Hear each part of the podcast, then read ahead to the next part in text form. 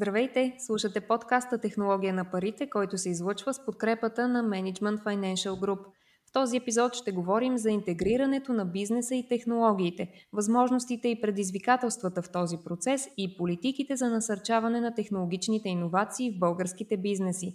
Към мен се присъединяват Георги Георгиев, менеджер софтуерни архитектури в Smart IT и Йордан Стоянов, предприемач, инвеститор и управляващ партньор в Payman Group. Здравейте! Здравейте! Здравейте! Общ въпрос. Какви конкурентни предимства осигурява интегрирането на бизнеса и технологиите? Георги? Доста са. Дори не знам дали може да ги изборим всичките, но ще дам няколко примери. Подобна интеграция подобрява ефективността при разпределяне на ресурсите, най-ти ресурсите основно, гъвкавост и адаптираност към промени в поведението на потребителите на пазарите, иновативност, по-добър time to market и така нататък. Но по-интересно е как се случва това и защо. отдавна отмина времето на обикновеното автоматизиране на бизнес процесите, още с предходната технологична революция. И в момента дигитализацията трансформира целите бизнес модели на компаниите и променя потребителското поведение, култура и желания. Съответно, бизнесът и потребителите стават зависими от дигиталните услуги, от дигиталното изживяване и респективно зависими от технологиите, които стават така значима част от бизнеса на компаниите до толкова значима, че вече бизнес проблеми се решават с технологични средства. И всъщност за това се налага вече, през последните години особено, а, такава интеграция между бизнес мисленето и технологичното мислене. Нужно е да се изгради взаимно разбиране както на бизнес хората към технологиите, така и на IT хората към бизнеса, за да могат да се произвеждат а, добри бизнес модели и бизнес процеси, които всъщност да поддържат компаниите на лидерските си позиции. Предполагам, че Йордан ще се съгласи с казаното. Безспорно да. Въпреки това ми се иска да сложим един по-голям контекст на целият този разговор и да допуснем, че в текущия, в текущия разговор ще говорим за информационни и комуникационни технологии, защото има много видове технологии, но вероятно това ще е по-интересно и за, и за слушателите. А, като ако трябва да съм честен, интегрирането на бизнеса и технологиите, т.е. самите технологии вече станаха един бизнес сами по себе си. А, вероятно няма как да дадем грешен отговор на това какви конкурентни предимства дават едното на другото и другото на едното, но безспорно е факт, че технологиите позволяват на всякакъв бизнес да продава повече, на повече места, по повече начини, като междувременно намалява разходите си и времето за производство и или доставка на, на всичките тези неща. Аз бих искал да стресирам една концепция. Представете си, ако нямаше технологиите, които има днеска, и примерно в началото на 90-те ни беше ударил COVID, какво би се случило с економиката. Вероятно, двуцифрен и то в горната част на двуцифрените проценти бизнеси щяха да фалират. Светлината на това смятам, че технологиите, освен всичко, дават възможност на бизнеса да се а, предпази от редица рискове, които а, иначе не би могъл без помощта на, на, на, на технологиите. Естествено, те вероятно полагат, пораждат и, и своите рискове. Това звучи добре казано, но случва ли се интегрирането на информационни и комуникационни технологии в бизнеса в България с задоволителни темпове? Аз мятам, че темповете са такива, каквито можем да си позволиме реално. Ние сме една сравнително малка държава, една сравнително небогата държава и в тази връзка имаме да наваксваме доста по отношение на технологични иновации и най-вече по отношение на отглеждането на таланта в държавата, който би могъл да внедри една технология тук и там. Защото вероятно после ще си говорим за рисковете, от, на, на, които бизнеса би могъл да поеме. Ами, един от най-големите рискове, които аз виждам, е да направим нещо, за което не сме подготвени. Тоест да нямаме правилния ресурс, който да ни позволи А. да използваме технологията по най-правилния начин, Б. да можем да поддържаме тази технология. Тоест, бизнесът тича точно толкова, колкото може. Аз лично от една страна съм предприемач, но и познавам много такива, в крайна сметка и инвестираме в много такива. Не съм видял нито един предприемач, който да може да спи спокойно, ако знае, че може да направи нещо по-добре, по-бързо, през повече канали, по-сигурно, по-ефтино и така нататък и така нататък. Мисля, че просто това, това можем. Ще мине време и ще можем и много повече. Трябва да сме търпеливи. Георги, това ли показва и вашия опит? Да, даже много се радвам, че точно това се спомена относно въпросът за каква е нашата готовност за интеграцията с технологиите. И това дори е свързано още с първия въпрос, който дискутирахме, за да можем да сме подготвени, за да може бизнесът да е подготвен да адаптира въпросните технологии, той трябва да ги разбира.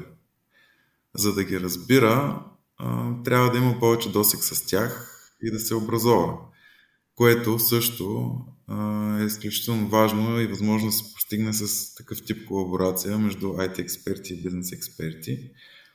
И когато това разбиране и знание се, раз, се развива в хората и в компаниите, неимоверно това ще доведе до по-голяма адаптация на по-голямо разнообразие от технологии и съответно по-успешни бизнеси. А какви са технологичните приоритети на бизнеса в България в момента? В какви решения предпочита да инвестира и пропуска ли нещо важно в този процес, Георги? В момента ситуацията в България е много близка до ситуацията извън България, що се отнася до IT решения а, и производството на такива. Има изключителен демант, демант към дигитални решения и тяхната реализация за бизнеса, и дигитализация на бизнесите, в същото време от другата страна има ограничен IT ресурс, не само в България, на световно ниво. И този проблем всъщност е причината да се търсят решения, които са по-генерични. Такъв тип технологични решения, като платформите, например, когато определено количество IT ресурс или усилия се влагат за разработката или производството на на решения, които след това могат да се преизползват в различни бизнес модели и процеси. А, и това е основният фокус на, на, на бизнесите или поне на бизнесите, които имат по-дългосрочна мисъл и стратегия за тяхното развитие. По този начин, с такъв тип генерични системи, а, те могат да променят on the fly а, техните бизнес процеси и да се адаптират към а, резките напоследък промени на средата, в която функционират. Кои от решенията на Payment Group се търсят най-много в момента? Uh, Payment Group е м- компания, която предоставя услуги тип бизнес to business to consumer. Тоест, ние реално работиме с бизнеса и ние реално предоставяме интегрируеми финансови услуги на бизнеси, които са готови да направят това. Смея да твърда, че големите играчи, системно технологично родените играчи, в скоби, телекоми, а, финтек компании тип, например, компаниите за бързи кредити, а, магазини за електронна търговия и някои застрахователи са перфектният клиент за нас, а, защото ние можем да им предоставиме услуга, не просто технологично решение, а, а услуга отгоре на, на, на, на нея, с която те могат да предоставят несравнимо клиентско преживяване на тяхните клиенти. В тази връзка а, нашите услуги се търсят от а, наистина дигитално а, родени, родени компании. Не можем да предоставим услуга, как да кажа, примерно на някой, който се занимава с производство на сегменти за знам ли, задния мост на автомобилите. Просто нашия продукт е такъв. Но искам да се върна на предишния въпрос. Не можем да кажем какви приоритети си, си поставя бизнеса, защото бизнесът е в много различни роли. Както нали, тук що споменах, тези бизнеси, които натурално живеят в IT среда, те търсят холистични решения. Абсолютно съм съгласен с Георги, платформи, защото днес едно нещо ти трябва, утре друго и ти трябва да намериш а, отговор на въпроси, които още не, си, не знаеш. Така че колкото по-универсално оръжие имаш в ръката си, толкова по-добре. И от гледна точка на използване, и от гледна точка на поддръжка, което е много, много важно. Има обаче други бизнеси, които технологиите не са основна част от начина по който те доставят или произвеждат своята, своя крайен продукт или услуга.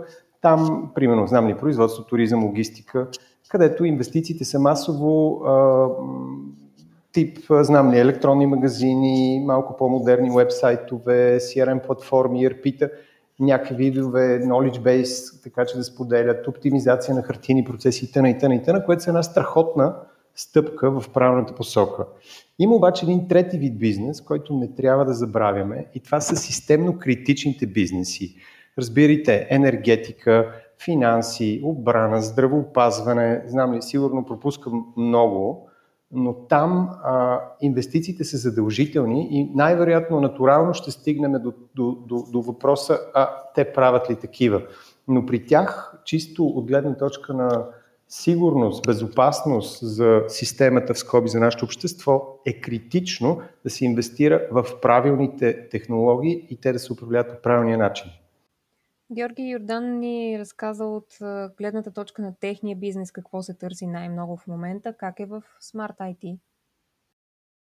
Бих добавил тук за, ако може малко да се върна по-назад, да добавя към думите на Йордан. Много е важно да се избират правилните технологии и правилните решения.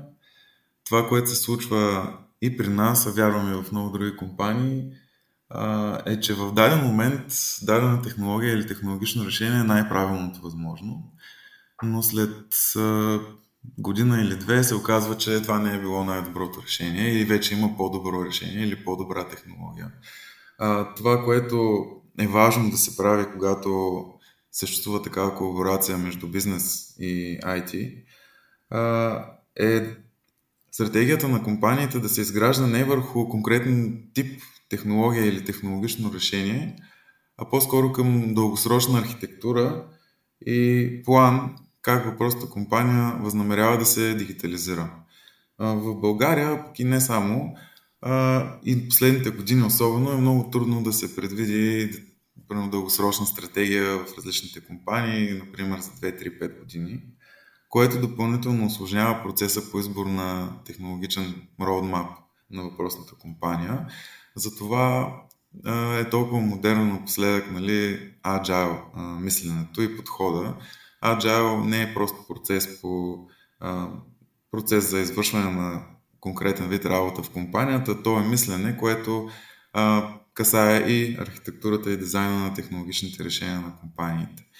Тоест, от тук идва това затруднение, че всеки ден идват нови промени в заобикалящата ни среда, които изискват промени в технологиите. И ако има ясно разбиране в компаниите за това колко е важно стратегически да има правилния подход за реализация на дигитализацията на дружествата, нещата се случват успешно.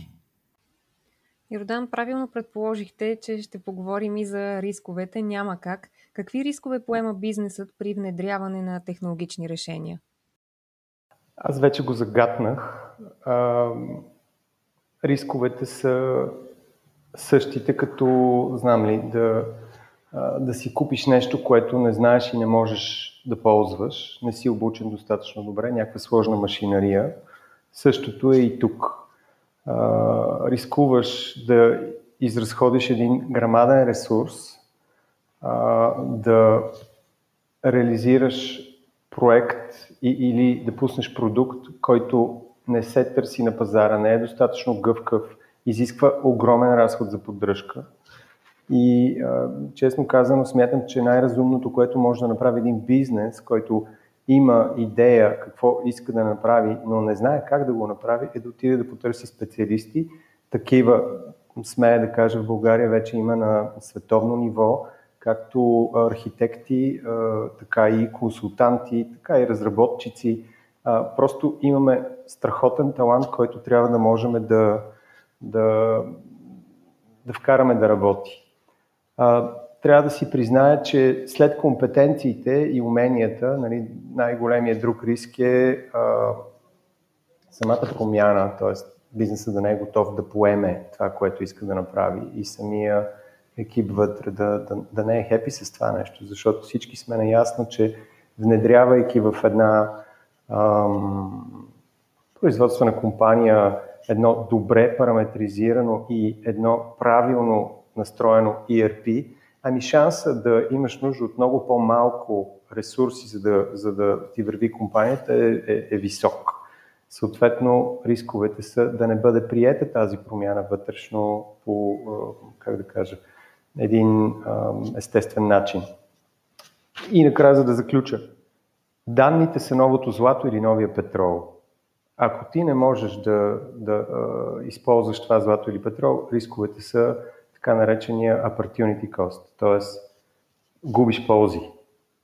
Георги, има ли случаи, при които информационните технологии могат да навредят на бизнес резултатите или да попречат на дейността на някоя компания? А, да, неимоверно има такива случаи, както има случаи и липсата на такива технологии да навреди.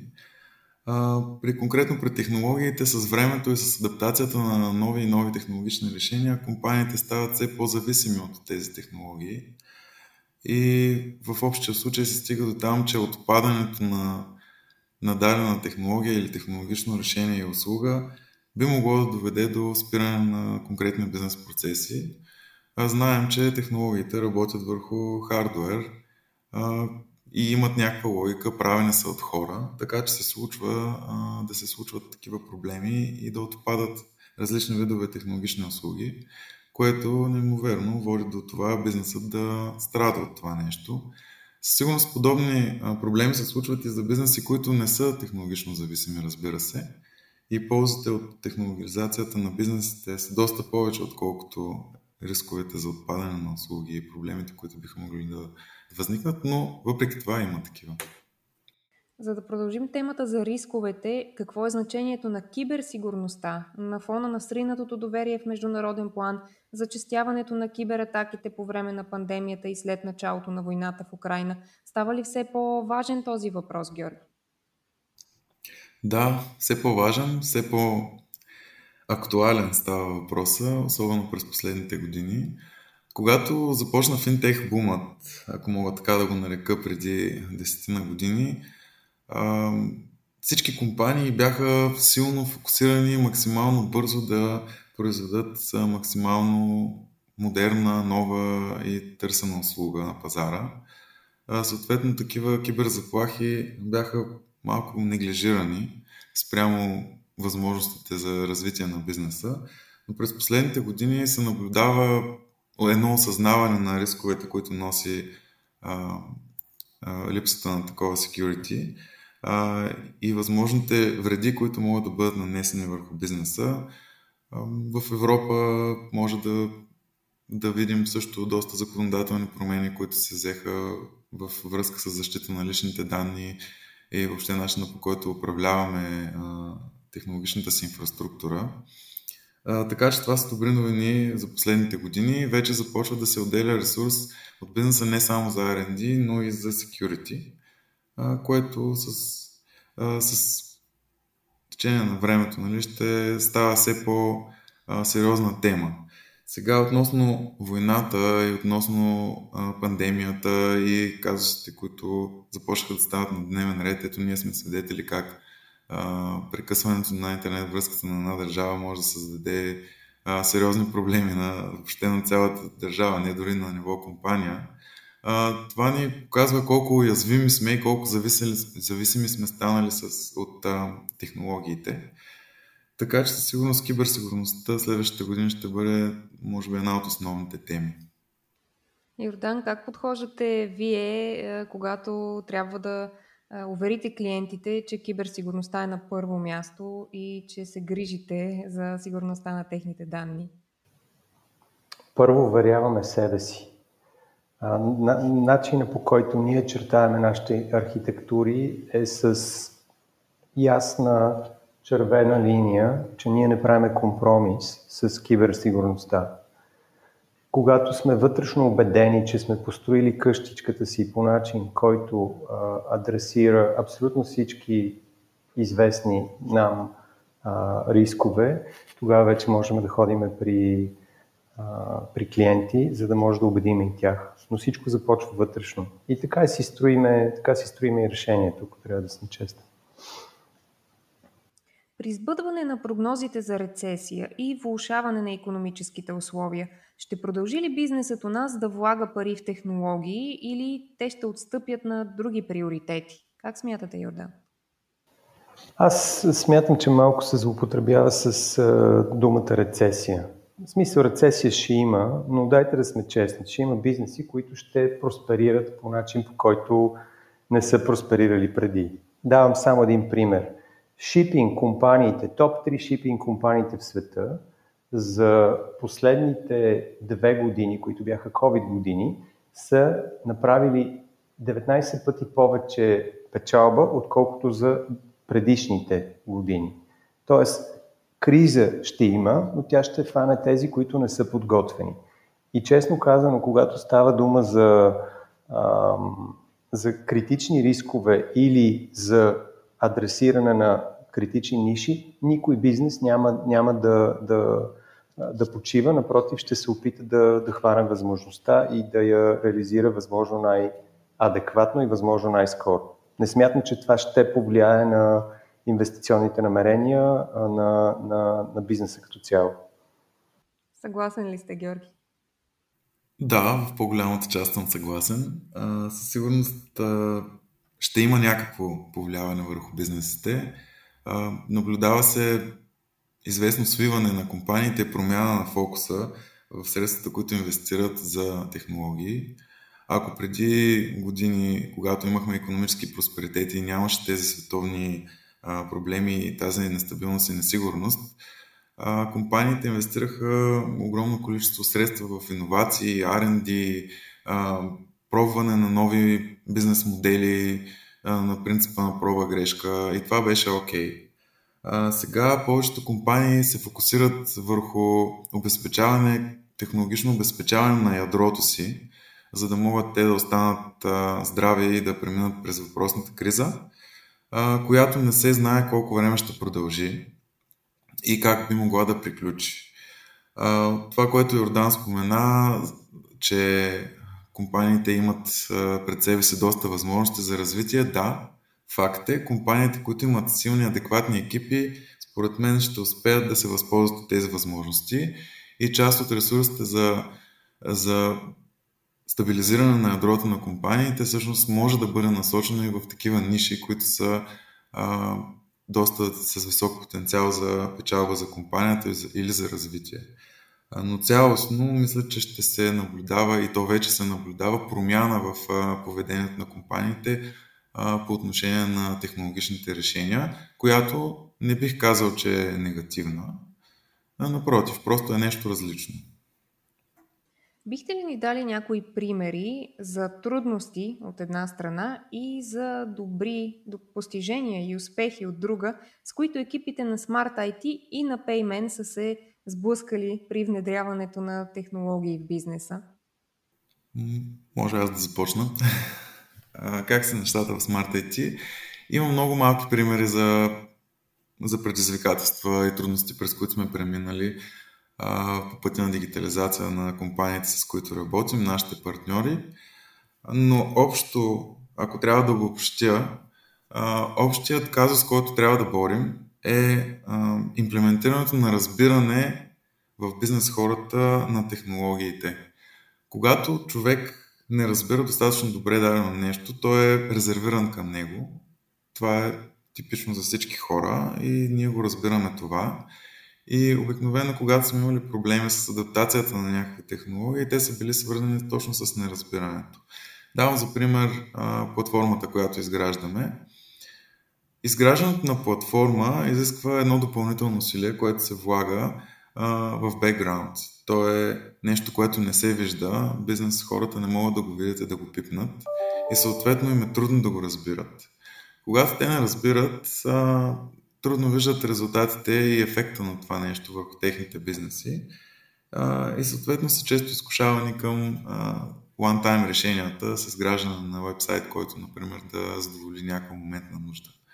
Не могат, по-трудно виждат бъдещето. Често сме срещали проблеми с този тип разбиране и влагаме доста усилия в това да обясняваме нещата, които са невидими за бизнес хората, по какъв начин те влияят на техния бизнес и как той, те подобряват техния бизнес. Друг интересен пример е изкуственият интелект или машин лърнинга. Има, понеже повечето компании в, в нашата група техните бизнеси са свързани с кредитиране, имаме разработени машин learning алгоритми за изчисляване на, на кредитния риск за нашите клиенти. И това е едно нещо, което е много трудно да го разбереш и съответно от неизвестно време на, на нашите бизнеси и на нашите партньори да видят ползата от това нещо. Имаше известно време, в което се вярваше, че ръчното одобрение и взимане на решение лице в лице с човека е по-добро от решението, което може да вземе изкуственият интелект, например. А, в момента сме в процес на доказване дали това е така, но, но вярвам, че с времето а, ползите ще, ще се видят. Йордан? Ами да си призная, нашите предизвикателства са в по-скоро в сферата на привличането на правилния талант и мотивирането на правилния талант за дълго, за дълго време. Точно там съм фокусиран всъщност и аз. А, иначе казуса с, с, как да кажа, добре подготвен а, бизнес ресурс, който да може да говори на, на перфектния език с, с сайт и хората, това нещо, то идва по по подразбиране. За мен той е част от кълчър фита на всеки един служител, който, който идва да работи с нас. И то е двустранно, между другото, доколко IT хората са подготвени за да адресират бизнес нуждите. И точно такива хибридни профили много трудно се намират и това е по-скоро най-голямото предизвикателство, което, което ние срещаме. А добрите примери? Добрите примери при нас са, че а, решихме и мисля, че това е страхотна формула за почти всеки един бизнес в България конкретно. Решихме да не измисляме топлата вода и всъщност нашата платформа представлява многокомпонентна архитектура от много отделни решения, които са специализирани в тяхната си сфера, което ще ни даде в бъдеще възможност общо взето да управляваме много добре нашите услуги и когато нещо ни стане тясно, да не си сменяме целият балтон, а само копчето. Това беше доста, доста мъдро решение на нашия архитект, което започва да се изплаща в, в днешно време. Нямаме вендор локин, нямаме кой знае какви високи разходи, имаме много, много изнесени модули за поддръжка от външни а, доставчици, които общо заето ни дават възможност да се фокусираме само и единствено върху това, което Георги преди малко нарече ядрото. Там, където наистина е мозъка на нашата компания. В края на нашия разговор ще ви помоля за кратки отговори. Кое ще е следващото голямо нещо при интегрирането на бизнеса и информационните технологии? Георги? Интересен въпрос. Със сигурност през следващите години ще наблюдаваме доста по-различно поведение между бизнес и технологиите. Въобще в компаниите в ситуация на криза. но в близкото бъдеще, ако говорим за финтех, защото това е сектора, който може би води напред в този процес на интеграция, може би вече няма да има такова разграничаване между бизнес и технологии и кадрите, които ще се произвеждат в университетите или въобще, въобще ще се обучават и ще навлизат на пазара на труда, може би ще бъдат с, както Ордан спомена, с такъв смесен тип профил. Защото това, което а, спомена преди малко, а, с фокусирането върху ядрото и с а, оставането на сателитните системи или сателитните домени на бизнеса в ръцете на компании, които са силни в тази част, означава, че ние ще имаме нужда от такива експерти, които да могат да управляват въпросното ядро, а всичко останало ще се аутсорсва към компании, които се занимават с това. Тоест, може би ще видим промяна в начина на организиране на образованието по света, в посока задоволяване на нуждата на хибридно мислене а, между бизнес и технологии. И със следващите поколения, може би, а, няма да има вече такива разлики. Йордан? Аз а, не мога да не се съгласа напълно с това, което каза Георги. Технологиите отдавна са напреднали много и а, даже мисля, че ние хората не можем да, да, да изпълним дори текущия капацитет, който те могат да ни предоставят. Това, което ще ни помогне да изпълним текущия капацитет е ние да сме по-подготвени, да имаме много повече талант и да можем да използваме технологиите по-пълноценно. Сега, въпросът, който ни задавате е за 1 милиард. Нали, кое е следващото голямо нещо? Ние ако знаехме, щяхме да отидем да инвестираме в това нещо и общо взето да дочакаме пенсиите си щастливи. Но а, има още нещо, което смятам, че ще се промени, което ще движи цялата екосистема. Смятам, че крайният потребител ще еволюира, защото той от една страна е клиент на дадена стока или услуга, но от друга страна то е и производител. И колкото по-информиран и компетентен става в неговата си собствена дейност, толкова по-информирани и изискващи ще бъдат неговите изисквания във всяка една дейност. Тоест, хората като цяло, било то а, експерти и, или клиенти, ще ставаме все по-изискващи и натурално технологиите ще влизат все повече в нашия живот. Не знам дали това е следващото голямо нещо, но очаквам следващите 10-15 години това да бъде тренд, който да няма спиране. И тук бих добавил към този тренд много интересна тема. Започна. Това нещо със сигурност ще се съглася напълно с него. Хората ще стават все по-запознати, информирани до момента, в който количеството на информация, което те трябва да обработват е повече отколкото могат физически да обработват. И по пътя на голямото нещо, което също съм съгласен, че няма как да предвидим, а, тогава вече тук влиза ролята на изкуствения интелект, който ще обработва тази информация вместо тях. И може би компаниите ще трябва да се фокусират а, повече върху това да изграждат доверие със своите клиенти защото когато клиентите се доверяват на компанията, те се доверяват компанията да поеме ownership на част от техния живот и да взима решения вместо тях. Много ви благодаря за този разговор. Беше ми много интересно да науча за това как се интегрират бизнеса и технологиите, какви са възможностите и предизвикателствата в процеса и какво могат да направят самите бизнеси, за да ускорят тези процеси. Наистина много ви благодаря. Вярвам, че сме били полезни на нашите слушатели. Благодаря ти, Вероника. Благодаря ти, Георги. Беше доста интересен разговор. Да, благодаря ви и аз. Георги Георгиев, менеджер софтуерни архитектури в Smart IT и Йордан Стоянов, предприемач, инвеститор и управляващ партньор на Payment Group, коментираха интегрирането на бизнеса и технологиите като част от подкаста Технология на парите, който се излъчва с подкрепата на Management Financial Group. До следващия път!